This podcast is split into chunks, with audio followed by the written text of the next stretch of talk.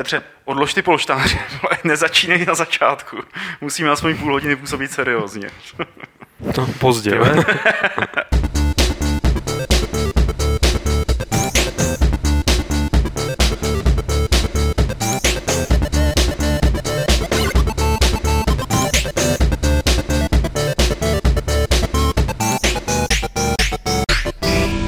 parníku Games.cz se vám hlásí podcast Fight Club s číslem 93.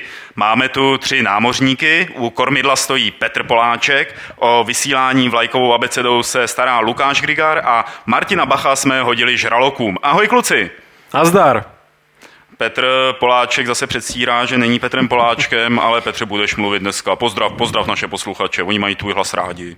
Čau. Já tě budu chvíli grilovat, jestli nepromluvíš. Tak, já, to já, mě to... se utvoří takový blok potom vždycky. Ale mně se taky utvořil blok a lidi tam chodí. to není jako problém. Jak jste správně poznali, není tady žádný host eh, a důvod je jednoduchý, protože si chceme tak jako v úzkém kolektivu, komorně, intimně popovídat o hrách. A rozhodně bude o čem povídat. Eh, předtím ještě, než eh, si začneme o hrách povídat, tak připomínám, že na živé vysílání Fight Clubu se můžete dívat každou středu po čtvrté hodině na serveru Aunt. Dneska teda je to vlastně, koukám, v půl čtvrtý, v 15.37, jsme takový trochu rychlejší. A nebo si nás můžete poslechnout ze sestříhaného audiozáznamu, který se objevuje mezi čtvrtkem a pátkem, většinou ten čtvrtek na Games.cz a na iTunes. A nebo se nás můžete podívat v HD videozáznamu na YouTube, to je tam buď o víkendu, nebo někdy v pondělí, jako to třeba bylo eh, s 92. A teď už k samotnému obsahu, už k tomu, co neopakuju vlastně každý týden, co se tady většinou říká nově a originálně. Takže Petře, eh, informuj prosím tě, takže jako budeš mluvit, ne, že to budeš dělat takovou tou znakovou řečí. Co hezkýho na Games, co se děje, co se dělo, co se bude dít. Lupa Křišťálová. Vím, že jsme upozorňovali, eh, že, že můžete hlasovat pro nás, bylo by to docela dobrý, protože minulý rok my jsme se pak dozvěděli tak jako neoficiálně, kolik těch hlasů bylo a bylo jich třeba trošku i víc, než ty projekty, co byly vybraný, nějak nás nevybrali, to je jedno. Takže zkoušíme to znovu. Vím, že spousta lidí si tam stěžuje na to, že jako by i zahlasovali, ale vadí jim třeba videa, jak jsou dělány a tak dál. Můžu říct, že to už se jako řeší velmi aktivně a, a do, docela by brzo uh, v tom něco nastane. Já nechci slibovat úplně, úplně jakoby teďka hnedka, takže jestli ty videa jsou jediný třeba důvod u někoho, proč, proč pro nás nehlasovat, Uh, tak uh, mu můžu slíbit, že, že ten problém brzo změní, takže by hlasovat mohl. To je jedna věc. Ještě na to upozorníme. Já si teďka pro jistotu otevřu, otevřu to, co se psali do scénáře, protože mám zase No a samozřejmě je potřeba připomenout, že eh, jak se někdo nedávno ptal na Guild Wars 2 a kdo jo. teda jako to bude dělat a nebude dělat, tak skutečně je to Karel Vojtíšek neboli Drda, který tam má teď na Gamesech takový deník ze svého putování po fantazi krajině a nebo to... zážitky, zá, zá, zážitník? Je to takový jako záživník, Karel to zažívání má takový docela dobrý a e, každopádně další díl bude někdy o víkendu. Domlouvali jsme se tak, že Karel ho se smolí někdy pátek. A bude nejenom o městě, ale zrovna včera mi volal asi čtyřikrát nebo pětkrát a vždycky to bylo s nějakým jako úžasným zážitkem. Ze záchoda vždycky, ne? No ale v Guild Wars jsem seděl na záchodě s tím šlo, no, jako avatarem.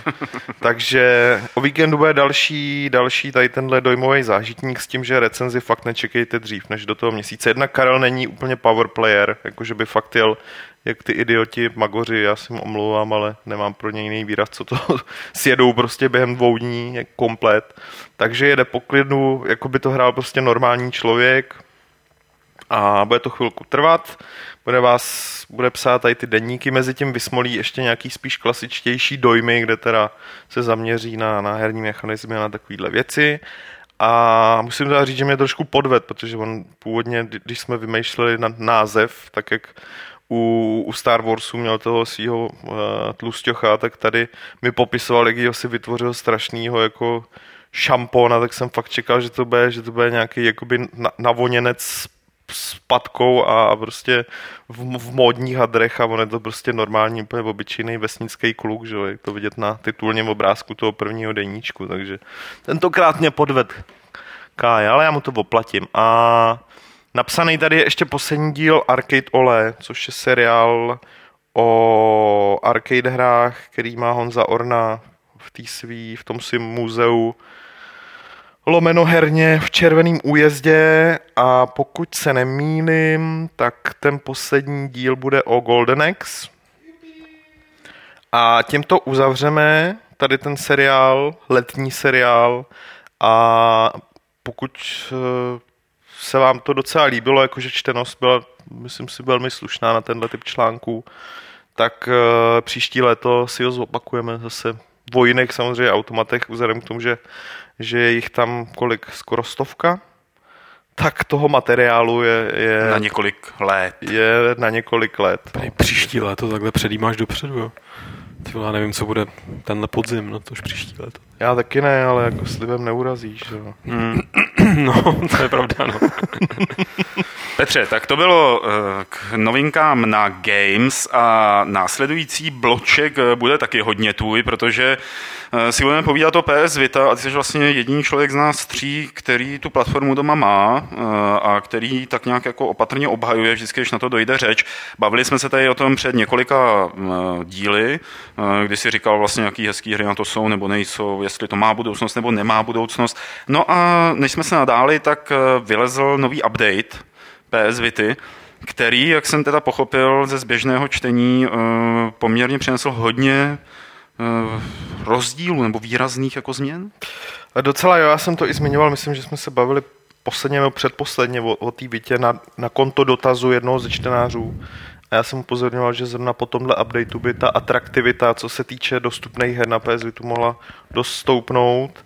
A... Z jakého důvodu? Uh, protože zpřístupní ten update hraní PS jedničkových her, který jsou podle mě na handheld uh, naprosto ideální a, a spousty z nich zastaraly docela jako příjemně.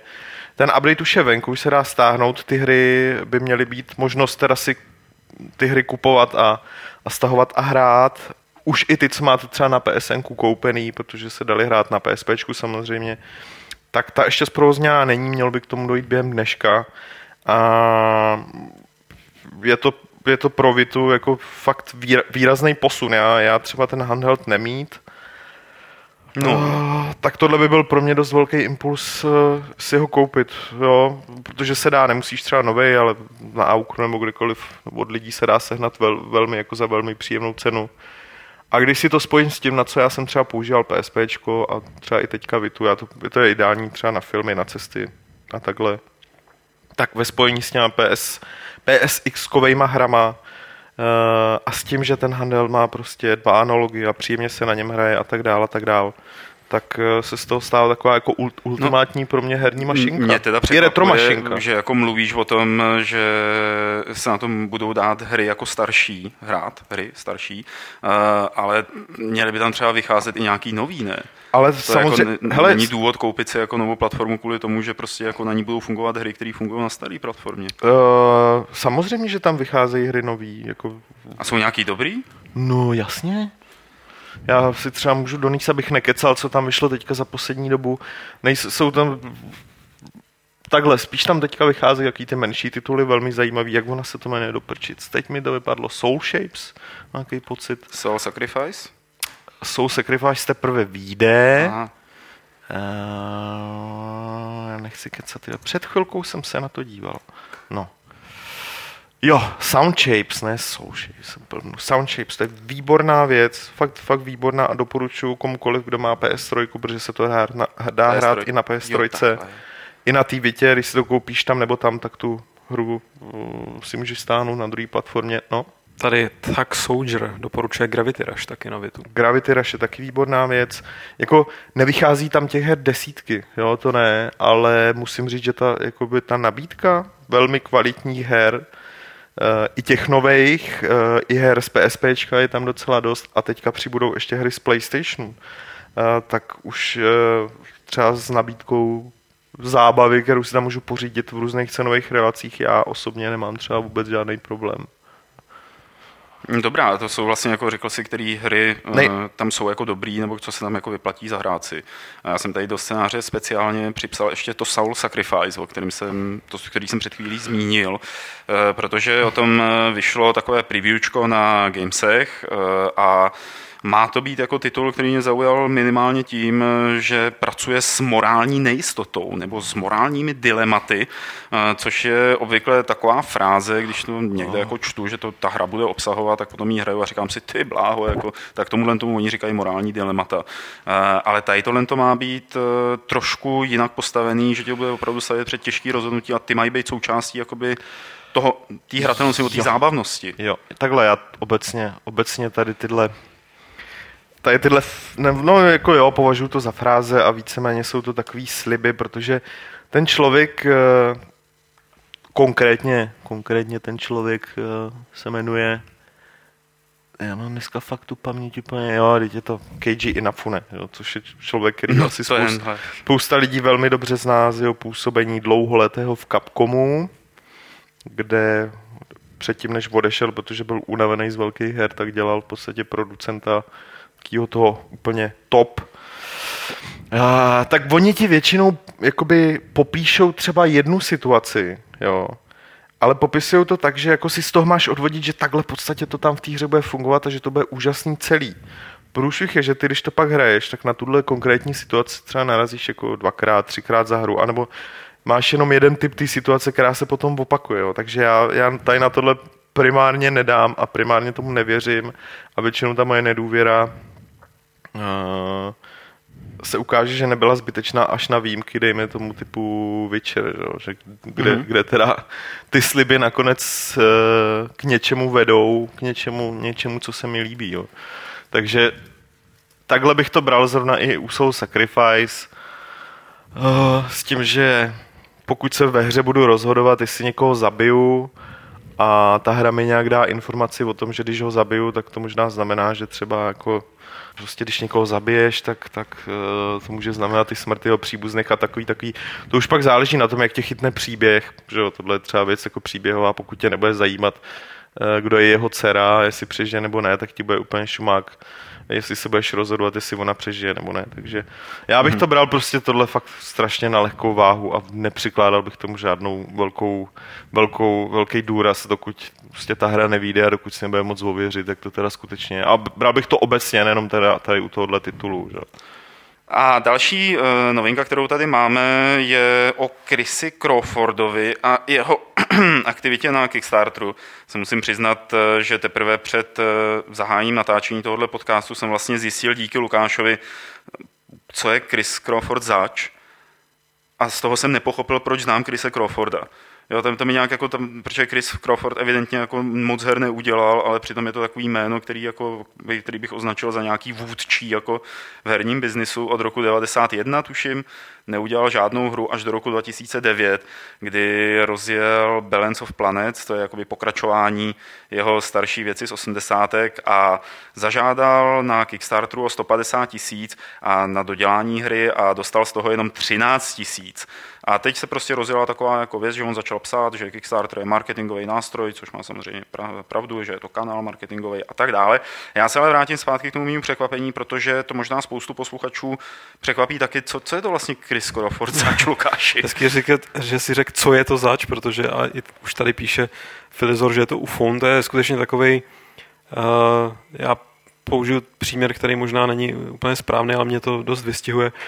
Uh, to je takový Martin Ludvík, který ale něco fakt uh, dokázal echtovního. Jako teď nechci umenšovat zásluhy nějaký Martina Ludvíka, který zároveň teda bývají i přeceňovaný, ale to je jiná pohádka, důrazem na slovo pohádka. Ale Crawford je, Crawford je člověk, který je mimo realitu totálně. Jo. A nevím, jak dlouho, možná už v těch... nám hodil tady do podcastu, ne? Určitě. Jako za, a zároveň já to, to, to, není a priori jako uh, negativní hodnocení. Jo. To je, to je ty jsi řekl, zmínil, že, je to, že ti přišel jako vůči osobnost. On, on byl, ne je, byl vůči osobnost rozhodně v 80. letech, kde teda udělal pár těch uh, her, jako Balance of Power a pak nějaký strategie válečný, který jako tehdy prostě byly famózní, propracovaný, strašně komplexní, strašně, jako, to je, to je designer systému, jo, to je člověk, který prostě vymýšlí složitý systémy, takový ten, fakt jako nebál bych se říkat mu jako genius, byť teda takový ten šílený genius. No a proč teda vůči osobnost? Protože on v podstatě stál za zrodem GDCčka, jo. To je svým způsobem jeho jako nějaký dítě, byť teda už dávno odrostlý a dávno se odstěhoval z domova, začal brát drogy a bůh ví co ještě. A on zároveň teda, takhle jsem ho zachytil já, když někdo vzpomínal před lety, protože samozřejmě takové 80. letech jsem úplně nesledoval tu herní scénu tak bedlivě, jako to dělám teď.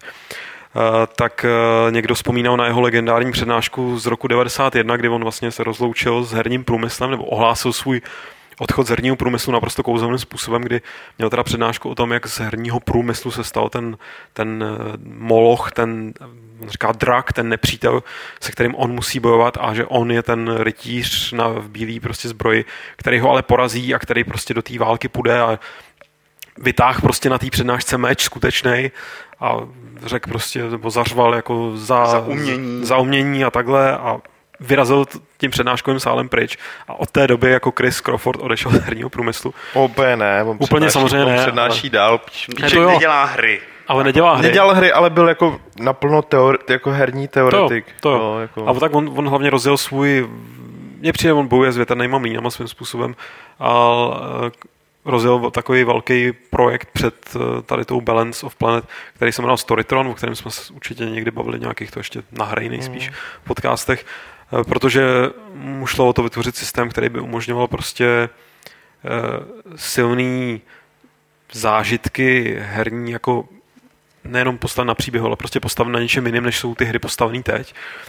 A který, ale aby to byl systém, aby prostě si, ty si do něj nalil něco a on ti to pak dokázal nějak přechroupat dál což se mu evidentně moc nepovedlo, nebo respektive ten Storyton furt nějak jako je ne, ne, nepřešel nikde moc do praxe, jako dá se to vidět, dá se to snad nějak oskoušet. No a teď tady z toho Balance of Planet, on vlastně taky měl něco, co bylo svým způsobem hotový, dalo se to zkoušet. Hrál, že jo? Já jsem, no, já nemyslím, že jsem to hrál, já jsem to zkoušel a to je prostě, tam je přesně vidět, tak ten člověk je mimo realitu, protože to je v podstatě to je snad v JavaScriptu nebo v čem, teď nechci kecat, ale prostě nějaká taková stránka, která vypadá jak stránka z roku 96, člověk má tendenci si to otevřít nějakým Netscape navigátoru 3.0 a kde prostě v tuně nějakých ukecaných, nevzhledných tabulek jako si můžeš nasimulovat, máš jakoby jeden tah, ve kterém nastavíš různé věci jako zdanění jako toho a onoho. manažer v podstatě, ne? No ale, no, ale máš jenom ten jeden tah. Jo nastavíš tam všechno, co nastavit můžeš, odklepneš to a čekáš, jak to dopadne. Ta myšlenka zatím je, že jako díky tomu lidi najdou, lidi se poučejí ohledně prostě uh, ekologických problémů země, ohledně prostě celkový balance of the planet, jako prostě ta momentálně velký téma samozřejmě ohledně vyvážení naší přítomnosti tady na té planetě. Jako ta myšlenka je krásná. Myslím, že to potom udělal Will Wright ve sport mnohem líp. Jako... No, co udělal Will Wright ve sport je zase jiná pohádka, ale no, je to, je to hlavně jako ta myšlenka je hrozně fajn, Crawford to myslí všechno dobře, ale, ale to provedení je úplně zoufalý. Jo? To prostě nemá šanci oslovit. To může oslovit fakt jenom zlomek nějakých zapálených environmentalistů a když s tím pak jde na, jde na Kickstarter, kde on a on tam, on tam šel jako podle mě naprosto jako upřímným jako nadšením, že to je to místo, kde, kde, mě, kde se najdou ty lidi, co mě chápou a co budou mít ty peníze. Ale když tam řekl o 150 tisíc na něco, hlavně kdyby řekl, třeba tohle je můj prototyp, který teď převedeme do nějakého, jako nejenom, že by to mělo být pěknou grafiku, ale prostě mělo by to být nějak uživatelsky pochopitelný pro neříkám úplného retarda, ale pro prostě normálního hráče. Tohle bylo totálně vzdálený, jako to bylo v jiném vesmíru naprosto. Tím pádem je jasný, že jako vůbec mě nepřekvapuje, že, ta, že tam vytáh nějakých 13 tisíc, těch 150 tisíc. Jako ten, už i ten nepoměr, jako často máš, že, že tam přijdeš, vidíš tam nějaký projekt, jako graficky pěkný a oni si říkají o 50 tisíc. A tady ten týpek potřebuje nějaký blbej javascriptovský, nebo ne blbej, ono to asi bude dost chytrý, ale prostě nějakou javascriptovskou věc, která vypadá strašně. Chce, chce 150 táců, přitom ta věc je zároveň hotová. Jo, jako působí to nedůvěryhodně, Není, působí to, to bláznivě. To je úplně nějaký brutálně rozpracovaný demo. Ne? To, to je... tam nebylo jasný, jako tím pádem z toho no, on to, psal, on to potom psal. No potom, no to on, jako on potom si to on pak jako psal, no. On pak psal, je to byla strašná chyba, že, že tohle prostě dál nikdy jako neřek nikomu, že, že tohle je v podstatě jenom ten systém hozený do nějaký podoby, která se dá aspoň klikat, jo, že, to, že tohle nemá být ten produkt. No, tak, tak jako to je ten průser, no, protože, protože jako na druhou stranu si myslím, že on je, on je, on je skutečně tak jakoby ten jeho podivný entuziasmus je tak odrazující, jo, že, že on působí jako, jako lidi typu cibulky, jo, že prostě hmm. fakt člověk, který už se tak propadl do vlastního světa, byť začal na nějaký jako rovině, kdy byl, kdy byl dobrý a kdy měl prostě co říct, co nabídnout, tak eh, prostě to byl projekt, který díky tomu působil strašně nedůvěrhodně a to, že to teda neřekl tohle, co říká teďka, tak eh, to tomu taky moc nepomohlo. To on pak jako zveřejně, ono na tom ostatně, a teď přejdu do druhé části Pavlov, pa, Pavlu, Pavlem předepsaných otázek. Jo. Nad, s tímhle s tímhle ostatně přímo souvisí ta jeho myšlenka, kterou potom vyřkl, že Kickstarter už není místo, který je určený pro to, aby se zafinancovali, zaplatili jakoby projekty eh, v podstatě aniž by ty lidi viděli ten produkt výsledný na tom, jo, ale že už je to normálně místo, kde marketingově kde prostě prodáváš eh, v podstatě dopředu hotové hry, akorát dopředu, takže nejsou hotový. Jo.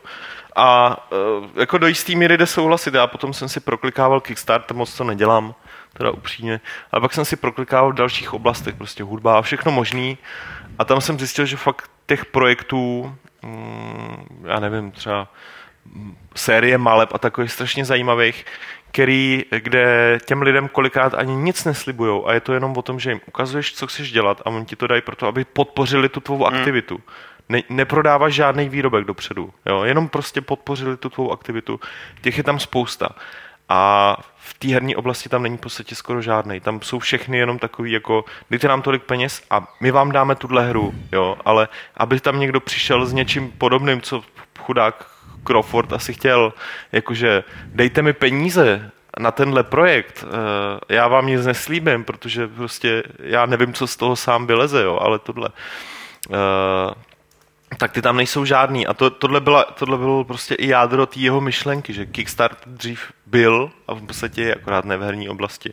Eh, I pro projekty, jenom aby někdo přispěl na nějakou aktivitu s tím, že ten výsledek mm-hmm. maybe, nejvíc se tomu blíží třeba asi ten Oculus, mm-hmm. jo, kde, kde v podstatě zas taková viděna jako reálního produktu ani, ani nebyla u toho Kickstarteru. Na druhou stranu Oculus je taky věc, kterou jako oni to podle mě využívají hlavně na marketing, že jo, že prostě, protože jo, samozřejmě. Jo, jo, jak to, to, bych, to bych zařadil klidně do toho marketingu jako se vším všudy, ale jen, jako je, je pravda, že prostě Crawford to sice uh, lidi to vnímají jako, že, že teď vňuká, a samozřejmě jako je to svým způsobem vňukání, ale rozhodně podotýká věci, které jako ten Kickstarter nebo to vnímání Kickstartu se proměnilo. Že? Ta služba je furt stejná, ale prostě navalily se tam teď projekty, který, který by... jsme možná mohli jmenovat, já to neuvedl do scénáře, ale třeba nový Broken Sword, uh, což je docela zajímavá zpráva, včetně toho, že Charles prohlásil, že vlastně měl nabídky od investorů nebo měl možnost sehnat ty prachy jinde, ale rozhodl se pro ten Kickstarter, aby měl volné ruce při vyvíjení.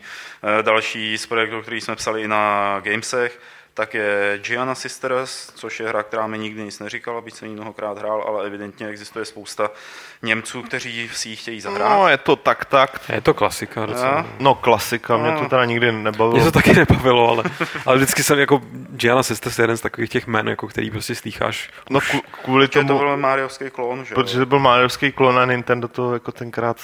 no, to je samozřejmě taky pravda. Stoplo, jo, takže... Eh, a potom ještě jeden projekt, který teda už se nedá financovat, protože už to doběhlo a bylo to zafinancovaný. Eh, já jsem se o tom vlastně dozvěděl dneska, ale myslím si, že stojí za to zmínit eh, hru Lifeless Planet, planeta bez života, která najdete si někde trailer na to, vypadá naprosto úchvatně a je to příběh astronauta, který stroskotá na Marsu, myslí si, nebo nevím, jestli je to Mars, asi nechci kecat, myslí si, že je tam úplně sám a že tam umře a probíhá jako ty pustiny, až narazí na nějaký stopy po lidský osídlení a dojde do ruský, do sovětský, respektive základny, vybydlený, prázdný, tam se to najednou, aspoň podle toho traileru gameplayového, tak tam se to zlomí do nějakého hororu, trošičku takového napínavého traileru, eh, ve kterým na ní mluví nějaká mrtvá Rus, nebo nevím, jestli je mrtvá, ale prostě nějaká sovětka, mluví na ní rusky s dobrým přízvukem. A celkově to vypadá neuvěřitelně atmosféricky. Prostě takový ten typ hry, který, myslím, máme rádi, tak i to vzniklo díky Kickstarteru a tady tohle to vyjde. Oh, vznikne možná. Oni už to mají vydat tenhle rok. Jakoby, jo, ale mají sklus už. No. Mají sklus, mají sklus. A tak jestli, podcast, máte, no. jestli někdo z vás je majitelem iPada a hrál na tom hru Waking Mars o Trendyho Smise, tak to má velmi podobnou atmosféru. Ostatně eh, Waking Mars v Rukáši to má být na PC taky, ne? Na PC nevím, myslím, že to snad má být na, na Androidy, ale Bůh jak to dopadne. No. No byl bych rád, aby to vyšlo na něčem, na čem bych si to mohl i zahrát já. A teď si budeme povídat o něčem úplně jiným, o velkých robotech. Na to se vlastně těším celou dobu, co si tady povídáme o takových věcech, jako je Crawford, Kickstarter. Že už mohl konečně něco dělat, mě už bolí huba. Robotický tanec? Můžeš no, roboticky tancovat. Takový monologový. A budeme se bavit o velkých robotech, protože vyšel trailer, respektive ukázka z hratelnosti MechWarrior Online. Ukázka z města River City. MechWarrior Online je jedna hra, která bude s velkými roboty chodícími mechy, z Lišejníky a Choroši. A pak tady bude druhá hra, která bude úplně o tom samým a ta se bude jmenovat Hawken. Podle mě se teda čte Huken. Huken. Nehraj si na gobáka, vole. Ne, nehraj si tady na gobáka. Ne, neznámý, neznámý. Dej si prostě knedlík do krku ještě. A... Huken. Uh, obě ty, obě ty, obou těch hrách jsme se tady už bavili. Ale teď uh, máme možnost vlastně srovnat ty záběry z toho, jak to nás působí, jak to vypadá. Uh, co říkáte na ten trailer uh, nebo ten gameplay z MechWarriora online? Jako Zaujalo vás to? Těšíte se na to? Mám to vzít stručně nebo zevrubně? Stručně. Zevrubně stručně. Tak já to vezmu tak na půl, jo. Já mám totiž, eh, co se mechů týče, takovej a chorošu a lišejníku, já k ním mám takový ambivalentní jako přístup, protože já jsem obrovský fanoušek starého obskurního japonského filmu Gunhead z roku 89, myslím který není, není moc dobrý, protože je divně sestříhaný, ale jsou tam dva obrovský roboti a je to úplně, je to úplně boží. Jako to je, já to, jsem to viděl jako malý kluk, takže k tomu mám jako citovou takovou vazbu dě, dětskou, ale viděl jsem to i nedávno a je to pořád super, doporučuji. Takže mě automaticky vždycky strašně zajímaly všechny tyhle ty mechovské hry, když prostě frčel Mech Warrior jako nejvíc, což prostě tady to bylo taky extrémně populární, tak jsem jako čet ty recenze, hltal ty screenshoty a nikdy jsem to nehrál nic z toho. Já jsem hrál snad chvíli takovej te, jak se to jmenovalo, tyjo, Nespomeneš si, Petře, nevysypeš teďka z, z rukávu pár názvů nějakých mechovských her z konce 90. Heavy Gear, Earthsiege. Něco, nebo něco Gene, něco Gear. Tak snad jenom tohle demo, prostě nikdy jsem tyhle hry nehrál. A když jsem viděl Hawken, jako když byl oznámený a ty, ty první videa z toho, tak mě to teda extrémně nadchlo, protože to vypadalo fantasticky, jakoby uh, atmosférou. A teď, když koukám na to video z toho Mechwariora, tak mi to přijde jako ne krok zpátky, ale jako přijde mi to jako fakt ten dech těch devadesátek přenešený teda do současné nějaký grafiky a nic víc. Zatímco ten Hawken mě oslovuje jako tou, ten svět působí tak nějak jako hutnějš a my jsme použili to slovo, veď Pavle, gritty. Nevím, jak teďka říct, použít nějaký český ekvivalent. Špinavý. Špinavý, no. U, umolousaný, Ale... umolousaný Huken je to takový. A, a ten Mechvario je takový sterilní, jako, asi, jako dovedu si představit, že to třeba bude lepší simulace, byť teda simuluješ něco, co neexistuje.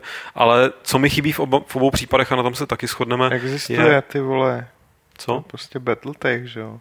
Ale já myslím ve skutečnosti. No, jako, že to není ale simulátor. zrovna jako Battletech má pravidla, který vole. Jo, já jsem jako... myslel, jako, že roboti no, jasně, skuteční, dobře, dobře, dobře, ne, jako mají se strojen Japonci nějaký takový velmi směšný. Dobře, dobře, dobře. Ale prostě zatím roboti nejsou. Jo. To bych věděl, to bychom měli jednoho doma.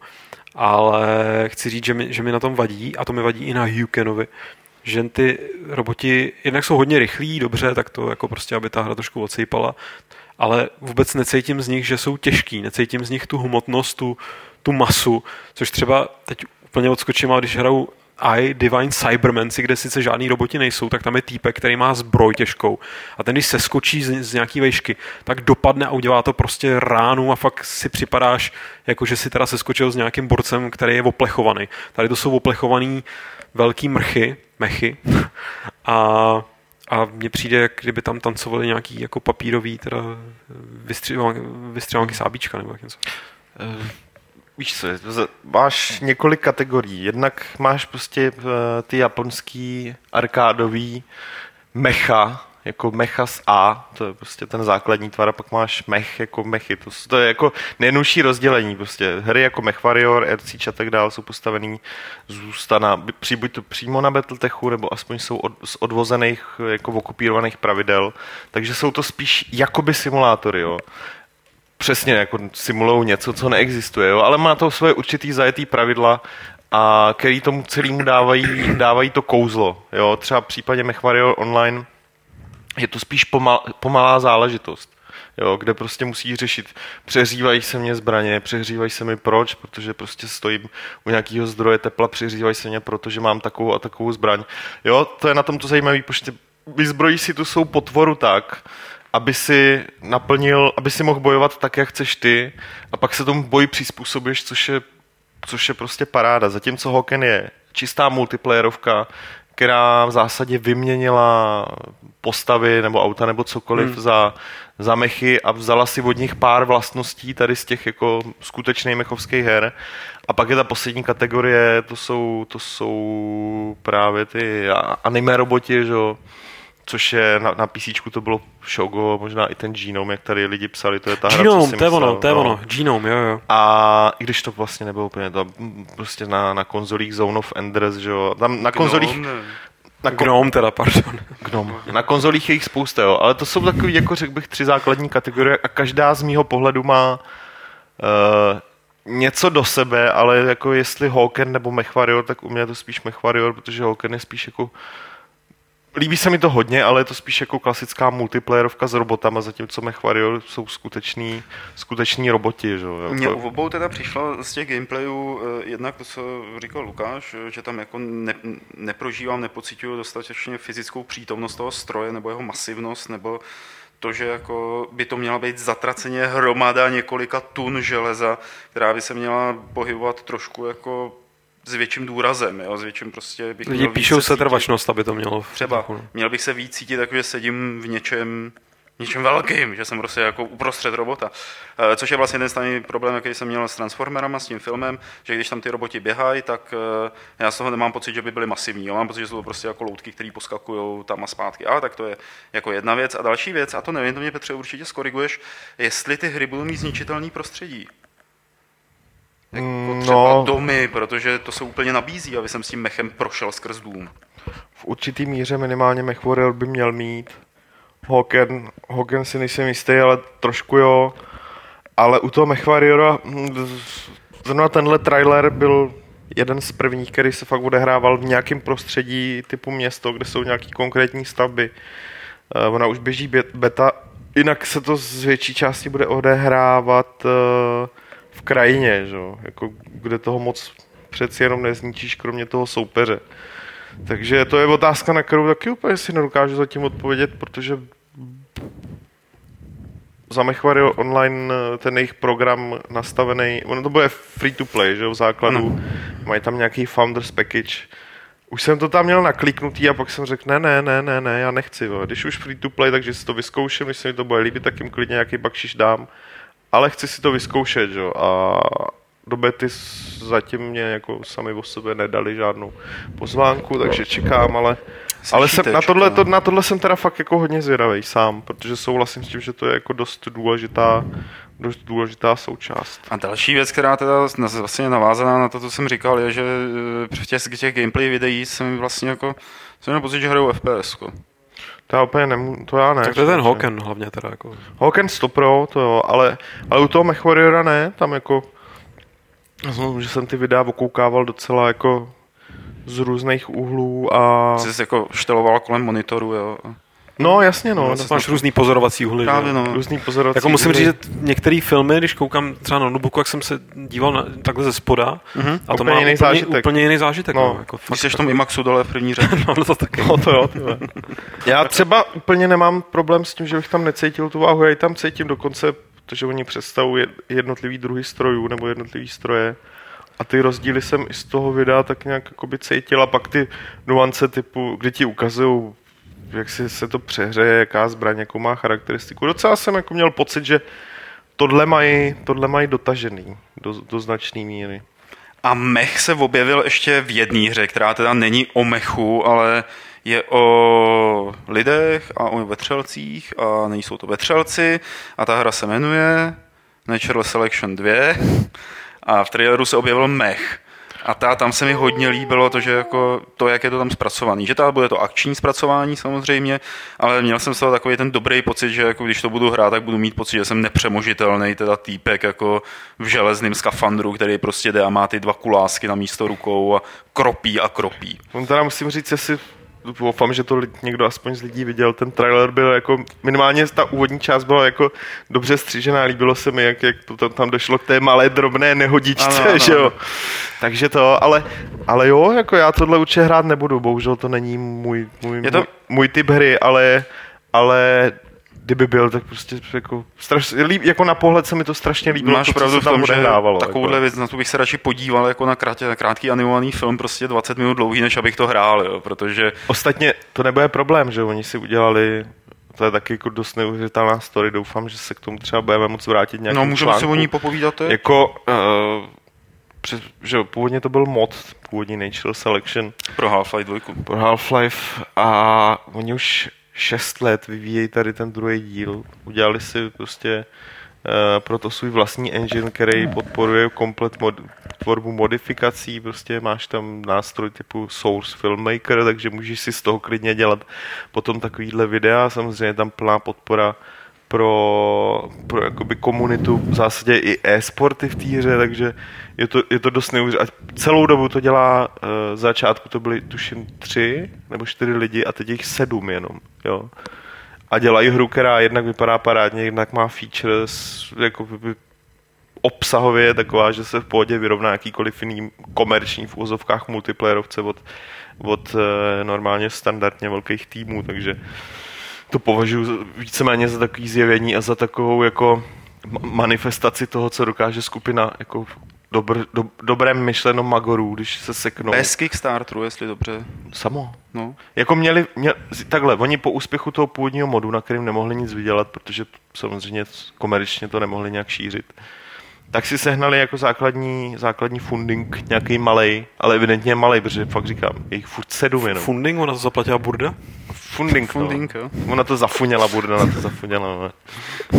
Takže to... Já bych jsem navrhoval, aby jsme v tomhle Fight Clubu urazili úplně všechny už. Jako Není problém, tak já začnu s tebou, protože, protože udělám ti jaký ostý mustek, který nevím, jestli schystal, když tak tě zastoupím, že můžu ještě s Hoyukenem spojit to, eh, že na tebe napráskám, že vlastně si řekl, že by v tom nemusel být marný ten Oculus Rift, eh, což je teď čerstvě oznámený, že ta hra to bude podporovat. Kejváš hlavu, takže přiznáváš se. Ne, my, jsme, my jsme vlastně si jako říkali, že že proč by to zrovna tady mohlo, když už by to teda, nedej bože, fungovalo, tato technologie nějakým způsobem použitelným, takže se to fakt hodí do něčeho, kde sedíš v kokpitu, protože se nepohybuješ sám, pohybuje se s tebou jenom ten ano. stroj a můžeš se plynule rozlížet a musím říct, že přesně jako to by se mi to mě vždycky, ani ne tak vlastně na stíhačkách mě to tolik nefrustrovalo, nebo na nějakých simulátorech, protože prostě dobře tam většinou letíš rovně, zaměříš raketu, mm. letíš pryč a stejně, když máš někoho na ocase, tak prostě tě sejme, ať se koukáš, jak se koukáš. Ale v těch, v těch meších, ti, ti mechové, tak tam mě hrozně vždycky, ne vždycky, já jsem to jako nikdy nehrál, ale, ale jako by ta představa, asi to je nějaká frustrace ještě z toho Gino možná, která ve mně nějak jako e, zůstala, že prostě bych chtěl mít mnohem lepší přehled o té o situaci kolem mm-hmm. sebe v té v krajině, protože prostě chodíš mezi budovama, chodíš jo. mezi zdma a já myslím, že zároveň, když jako budeš mít ten Oculus na palici a dáš si na nohy dvě cihly, jako přivážíš, tak budeš mít výborný pocit, pocit v mechu. Tíže, jako. Jenom ještě zmíním, že v chatu někdo v průběhu našeho tady kafrání o mechu a kapradí tak zmínil, že výborný mechové byly ve Fíru dvojce, takový mechovský intermeco a musím říct, že to je jeden z důvodů, proč na teda dvojku vzpomínám velmi rád. Já jsem teda jeden z takových těch lidí, kterým se jako extrémně líbila a zrovna to mechovský intermeco jsem si říkal, ty ale to bych mm. jako bral celou hru, tak a asi by to muselo být trošku promakanější, ale vypadalo to dobře. Jedna ze zpráv minulého týdne eh, je taková trošku neobvyklá, protože se úzce dotýká politiky eh, o celé aféře psal Aleš Smutný na Gamesech v takovém rozsáhlejším článku. On Kde tady Aleš za sedm bude. Dobu? Co? On tady Aleš za sedm minut bude. Za sedm minut bude. No. Nepočkáme ně, prohodíme to? On říkal, že nebude mít čas, protože jde ještě zařizovat Kýrancům víza nějaký. A Aleš napsal o tom, proč je World of Warcraft z ničeho nic zakázaný v Iránu. Do vlastně téhle doby, do dnešních dní mohli Iránci normálně hrát Vovko, tak jako všichni ostatní civilizovaní lidé. A no dobře, museli to třeba obcházet nějak, ale neřešme detaily. Ale najednou už to vlastně dělat nemůžou, už tam hrát nemůžou. Proč, Petře, ono se to nějak neslučuje s ideály islámské revoluce? Ne, tak ono jako to embargo na na to, že nejenom americké firmy, ale i neamerické firmy, na který uh, Spojené státy vyvíjí tlak, a nejenom Spojené státy, nesmějí v podstatě uh, vyvíjet ekonomické aktivity a mít profit ze své činnosti v Iránu, protože prostě politika je nastavená tak a tak už platí dlouho, akorát, že teďka to, se to nějak moc neřešilo. Uh, bylo to uvedené už, už jakoby takových těch podmínkách pro to užívání ve Vovku, když si to instalovat a tak dál, bla, bla, bla, že to není víceméně oficiálně tam Battle.net dostupný pořádně nebyl. Akorát teďka, teďka prostě se ta situace nějak vyostřuje a ten tlak na to, aby firmy uh, ukončily natvrdo veškeré své aktivity v Iránu, je mnohem větší a netýká se jenom Blizzardu, jako je, je to prostě vlna napříč jako celým světem. Takže Blizzard logicky musel jednat, že jo, jako, mm, neměl, neměl, neměli, ta firma prostě neměla na výběr, že jo, protože jinak by jí čekali velmi, velmi, velmi drsné sankce. Uh, takže to, jako, to je v podstatě celá, celá jako situace, no, to, že, to, že jako Irán s Amerikou asi nejsou teďka mnou největší kámoši, je jako věc poměrně známá. Oni od té doby, co jim vypálili tu ambasádu v Teheránu, tak no, tak spolu moc nemluví. No. Tak jako, to by bylo, je fakt, že to by bylo spíš pro Ulrika. Uh, Každopádně nekamarádí se spolu zrovna extra tyhle dva státy a... A to právě ta hra mohla změnit, víš, že jako ty američani mohli hrát v jedné gildě prostě společně s Iráncema Ale tak tohle se přeci a zjistit, ne... že jsou to celkem Tohle se přeci jako obyčejných povídat. lidí v podstatě netýká to nepřátelství, že jo, jako to, tohle, tohle, jsou, tohle, je politic, tohle je politická záležitost. Jenže ve obyčejných lidech to vyvolá větší nenávist jakoby k tomu, že k lidem ze toho státu, který je omezuje, nebo který může za to, že... To jo, ale tak to si bohužel musí vyřídit vlády mezi sebou, jako Takže vlády dělají špatné kroky. No, podle mě asi jo, tak když se spolu nedokážou domluvit, tak dělají špatné kroky. A bohužel jako protože hry jsou věc, na který se obvykle jako vydělávají peníze, tak to dopadlo takhle. Já no. se těším na ten další projev Ahmadí nežáda, víš, jako Izrael je zlo, musíme na ně hodit atomovku, Hm, a odřízli mi moji osmdesátku ve Vovku. Ale je to dobrý, no. já mám proxinu v Číně. No, takže, jako, takže, takže... No, ale jestli si pomohl. no to si pomohl no, hodně. Číně, jako asi, jo, na Vovko, jo, no. Na Vovko zrovna. zrovna jsem to řešil s Asádem, že má taky problémy. Ty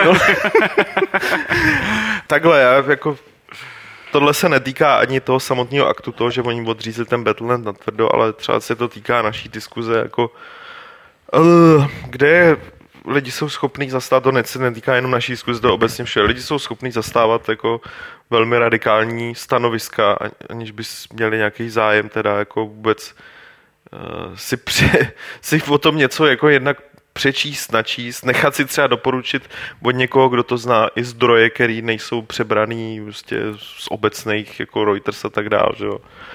A... No tak lidi jsou obvykle jako o těchto zemích informovaní skrz média a zprávy v médiích neprodává, neprodávají dobrý zprávy, že jo? tam jsou prostě špatné zprávy, takže takový ten obecný obrázek, který si uděláš o zemi typu Irán, jako a nej, není moc dobrý. Nejde třeba z mého pohledu, nejde o negativní, když se podíváš spousta těch reportáží, ani nemůžeš říct, že je odfláknutá. Oni dělají úplně stejně, jako dělají všechny... V prostředí? Všechny, jako dělají všechny ostatní, jo? že prostě to vemou a použijou ten materiál. Průšvih je, že už i ten původní zdroj ten už je buď to špatný, anebo je hmm. zmanipulovaný. Jo, to už je... baví, bavíme se o českém prostředí. O jako českém prostředí. českém mediálním jo, rybníku, o českém mediálním. mezinárodním. Přesně tak, samozřejmě jo. existují zdroje, kde se dají Samozřejmě. Jo, to jo, já se teď bavím jenom... toho radikalismu nebo takového jako negativního vystupování k těm, těm zemím a k jejich obyvatelům, tak eh, si myslím, že je to daný hodně tím, že právě lidi neví, že, že se jakoby primitivně spolehají na nějaký předsudky a na to, čím je zásobují média. A ty, ty zásobují samými takovými nepěknými věcmi, jako třeba, že každý Iránec je terorista a tak podobně. Což není pravda, protože aspoň to nebyla pravda do teďka, protože to každý Iránec hrál Vovko, tak uvidíme, co budou dělat ve volném čase. A to byla vlastně předposlední novinka, a teď bude poslední, ne novinka, ale zpráva z toho novinkového eh, bloku a ta se týká vydání Dark Souls na PC. Eh, Dark Souls u konzolistů, u PS3 a Xboxařů velmi vyzdvihovaná hra, protože je to bo RPGčko, akční RPGčko, který je tak hardcore, že eh, se skoro nedá hrát.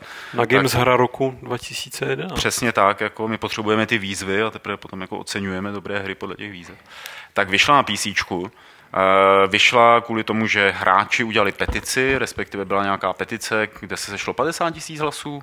O, víc. víc. No, jako bylo jich, bylo jich dost. Já myslím, že oni, oni o tom přemýšleli, ale, ale že tohle byl ten finální jako nail in the coffin. A jak tomu... ta konverze dopadla, Petře? No tak samotná konverze zcela podle mého očekávání dopadla tak nějak jako všelijak, protože oni s tím prostě ne... To jenom ukazuje, že jak, jak zrovna Japonsko a Japonci prostě prostředí, který se specializuje na konzolové hry a, a i ty lidi, co tam, co tam dělají, tak jako s tím PC moc neumějí, takže ta konzole dopadla tak nějak všelijak.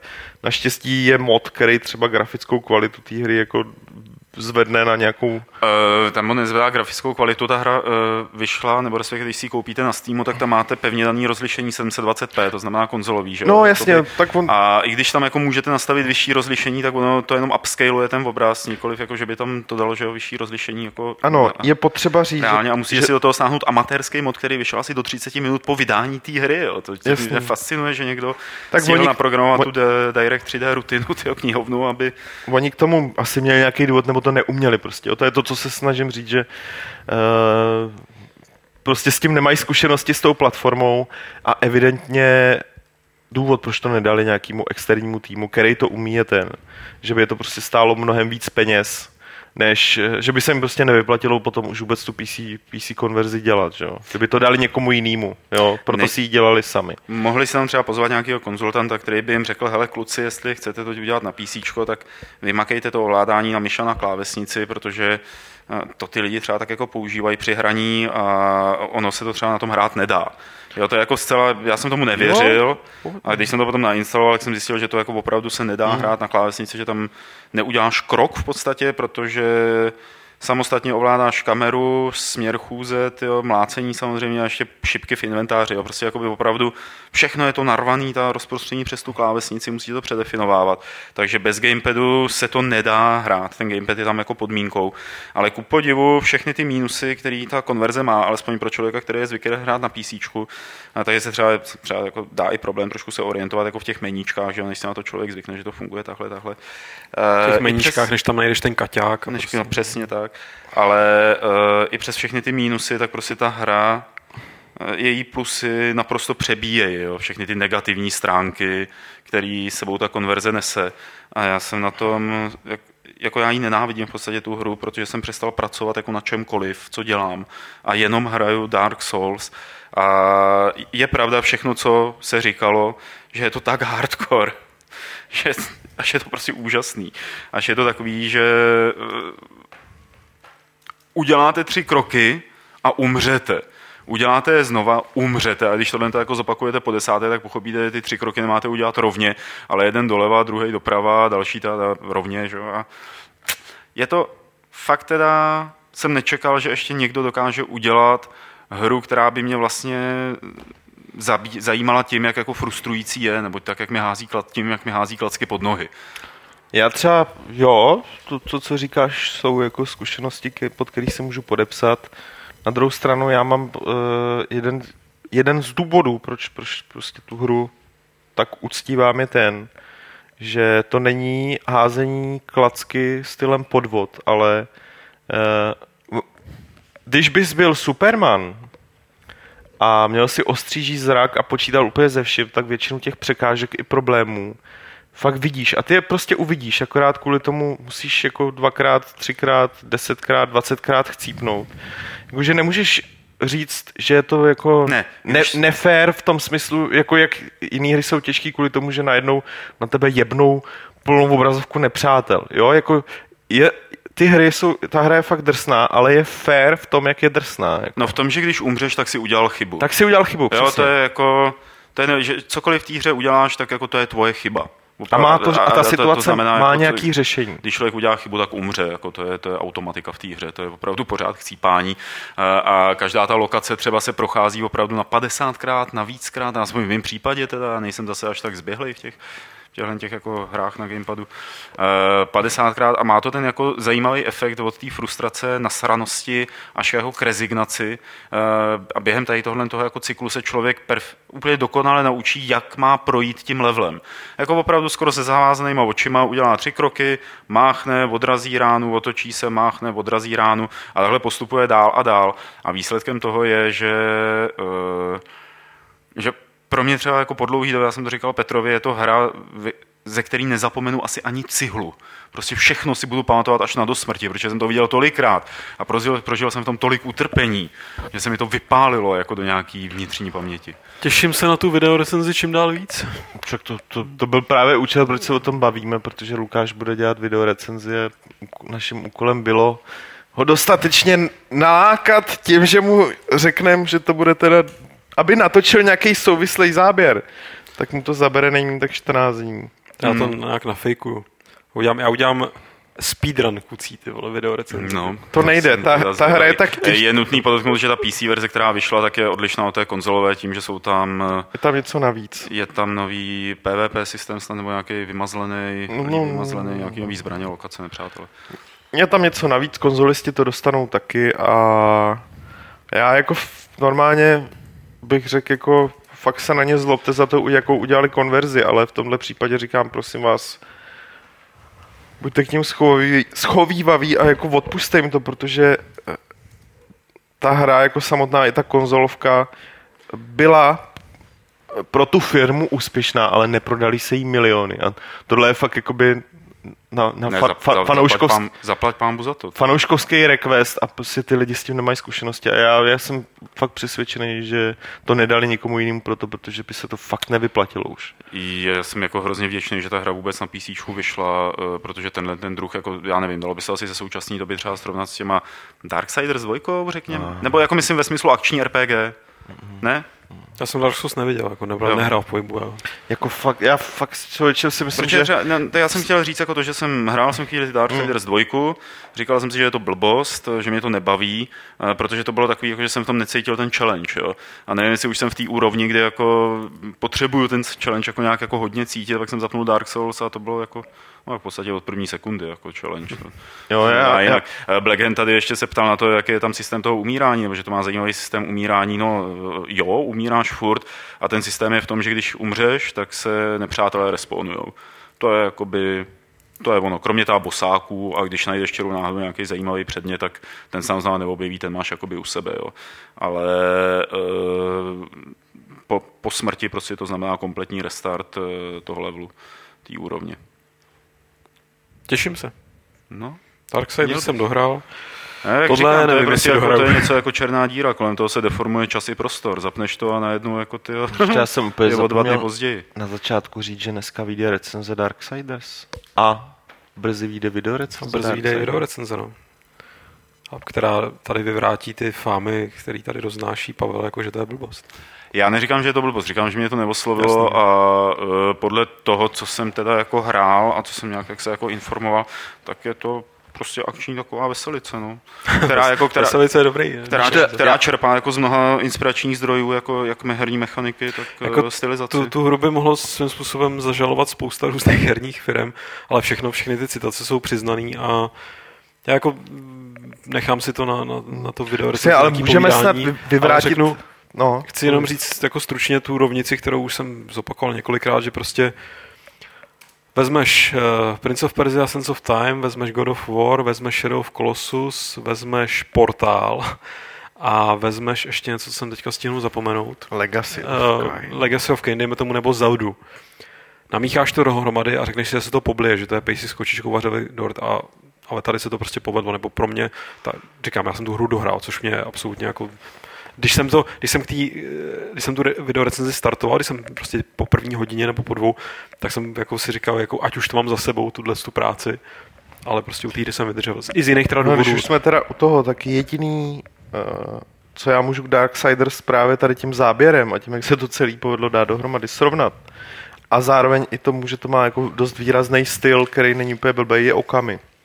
To je, dru, to je prostě jo. velmi podobný druh, velmi podobný druh hry, e, máš tam akci, máš tam hádanky, máš tam prostě průzkum, máš tam i spousta nepovinných věcí, příběhově to není blbý, má to výraznou stylizaci a, a dohromady je to prostě totální maso akr. Jako Okam je, Okam je vejš, samozřejmě pro mě osobně. Pro, pro mě pro, taky, pro, ale... Jako fakt o level, ale, ale, ale jinak ta, jako ty, já musím říct, že Darksiders skutečně, to tady klidně plácnu, je pro mě, a to proto jsem sklero, sklerotik, ale možná zatím nejlepší hra tohoto roku. Jako. Ale nehrál jsem. Ale půli tomu, že si nehrál, nehrál Dark Souls, takže až si to hraješ, tak o tebe přijdeme asi na několik mnoho týdnů. Ah, to možná tak. A bude úžasná video recenze, na kterou se všichni těšíme, jak my tady ve studiu, tak naši posluchači nebo diváci. A tím skončíme naší novinkovou sekci a přejdeme na dotazy. Zopakuju, že eh, dotazy můžete posílat na e-mail podcast.games.cz a nebo nám je psát do chatu v průběhu živého vysílání, případně je volat na záznamník 226 258 505. A ještě předtím, než přejdeme na dotazy z chatu, tak si tradičně přečteme ty, které přišly e-mailem. Petr tady už několikrát hlásil, že jich není mnoho, dokonce říkal, že nejsou žádné, ale to není pravda. Eh, takže Spite, chci se zeptat, jestli hrajete nějakou browserovou hru nebo znáte nějakou, která by stála za to. Po případě, jestli myslíte, že může být nějaká, o který byste napsali i na Games.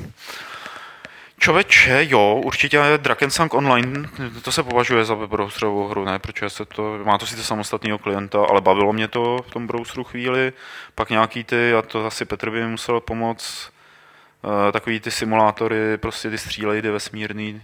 Ale to jsou všechno Unity teda, jo, jsou to jakoby... No, to je to... Je to v browseru, jo. Je to... Jako, žádná hra ti neběží jenom v browseru, vždycky potřebuje nějakýho... Svýho času mě hodně bavilo Lord of Ultima, se to jmenovalo, Lords of Ultima, nebo... Se to jmenuje, no. Jmenuje, ještě pořád to běží, jo.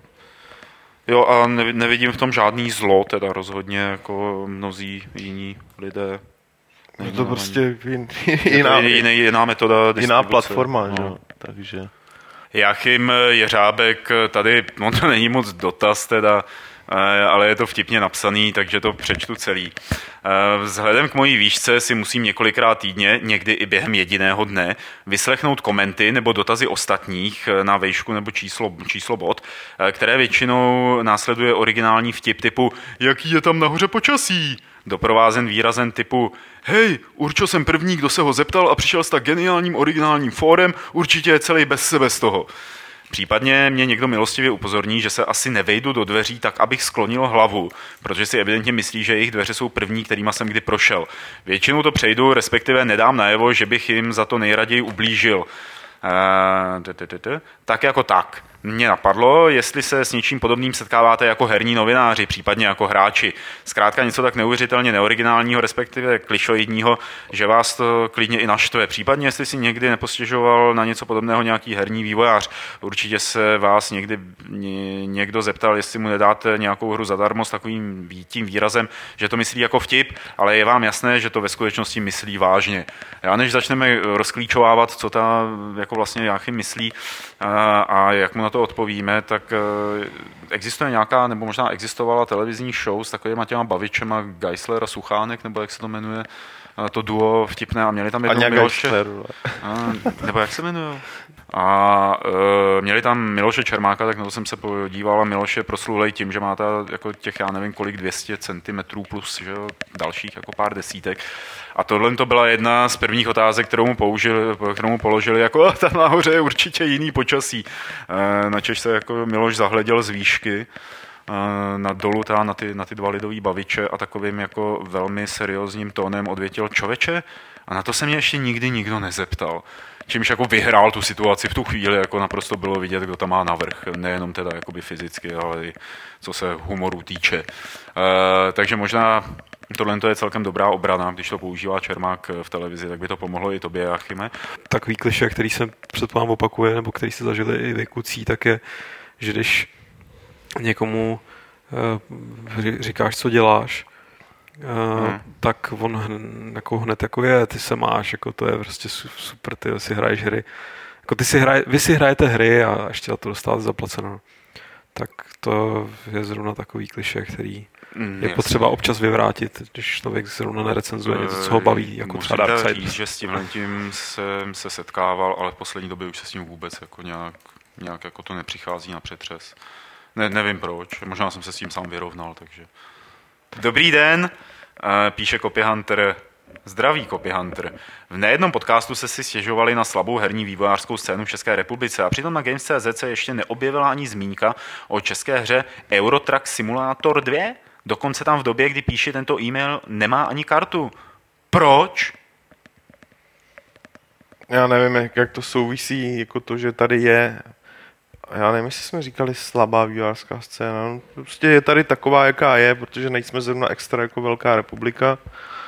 Ale nesouvisí to s tím, že to nemá kartu na, na game, že jo? Nemá to tam proto, že her, který tam nemají kartu, je prostě strašně velký množství. Tohle je zrovna Navíc simulátor. Nepracuje, nepíše pro nás Farid Štarman, že? Kdyby pro nás psal Farid, tak tam hned bude. Jako, to je známý Sam... fanoušek jako samozřejmě, simulátor. Podle to je spiknutí, teda Petře, mi, abys to přiznal baru, že je to spiknutí proti všem skutečně kvalitním hrám, který nabízejí nějaký nový pohled na v podstatě v hráči zasévají Rozumíš? Lukáši, já nevím, jestli že mu rozšiřují to pole. Jestli jako prostě český dráhy opravdu v rámci jako boje o transport jako věcí, tak jsou ochotní zaplatit, aby se neobjevovaly někde zmínky o Traxi. Podívej, jak si, že, podívej, za kolik on jezdí vlakem. No jasně, dostává Xboxy od svých autorů. Autoři ho musí uplácet. Hele, teďka já řeknu jenom zcela vážně. To, že... Já to zabiju, ale, ale jako chci, že? Hele, tam, tam jde o to, že se k nám nedostala prostě zmínka o té hře, jakoby skrz tiskovou zprávu, obvyklý kanály na tiskových serverech nebo tvůrci, jim asi evidentně nejde nějak extra o to, abychom o té hře psali, třeba když nám třeba nepošlou noticku a tak dál.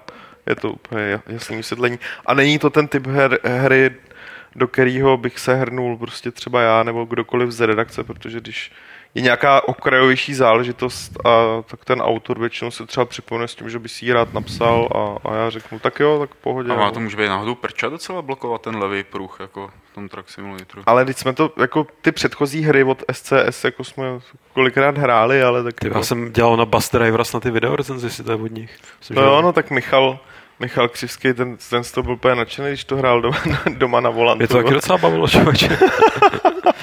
Jsem pětku nebo tak nějak. Poslední dotaz eh, z e-mailu je od Lortyho, který nám psal i minule eh, s tím, že má problémy eh, s načítáním RSS a jednotlivých podcastů a vyzkoušel, do, vyzkoušel doporučený Google Reader a podcasty se načítají všechny, takže díky, děkuje za radu.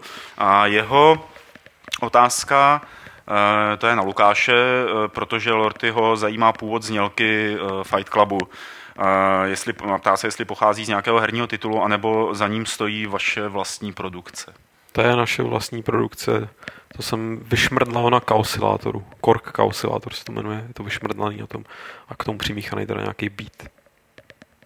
To by bylo všechno z e-mailových dotazů, takže končím se čtením a Lukáši, čti ty, které přišly do chatu. Tak, tím zároveň uzavírám dotazy v chatu, ty, co jste tam naházeli, tak jsem si je tady vypsal stranou a první poslal Archangel. Eh, víte, jestli studio Ninja Theory po Enslaved pracuje na nějaké další hře, po případě mrzí vás, že nebude pokračování?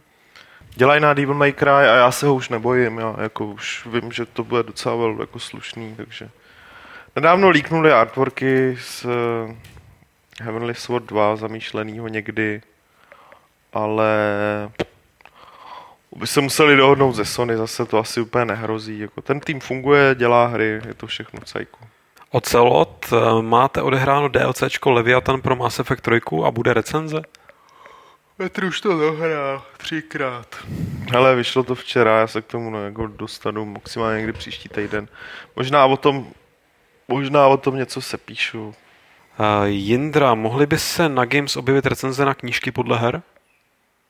Mm, až bude příležitost, tak jako možná, možná, ale ani ne tak recenze, jako spíš třeba, když, když bude fakt vhodná příležitost, tak třeba nějaký témátko, ale ono jako upřímně, moc o co stát. Upřímně teda, no. řečeno, není fakt o moc stát, jo, takže na, navíc, když si budu muset vybrat, jestli dejme tomu Aleš uh, napíše článek o knížce na hru a bude tu knížku teda jako muset číst, a nebo zrecenzuje hru a bude ji teda muset hrát, tak radši samozřejmě eh, od něj budu chtít recenzi té hry a ne knížky.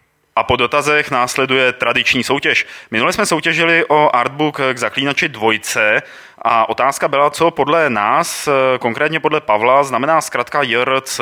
Správná odpověď byla Jitrnice Rajče Celer a tím pádem artbook Zaklínači dvojce vyhrála Anna Wolfová. Aničko, gratulujeme ti, to bude určitě ozdoba knihovny. A ani e, při soutěži v tomto podcastu ve Fight Clubu 93 e, jsme se neupejpali a dáme vám možnost e, vyhrát Steamový klíč na výbornou adventuru Deponia. Nedávno jsme ji recenzovali, že jo? která dostala hodnocení 8 z 10.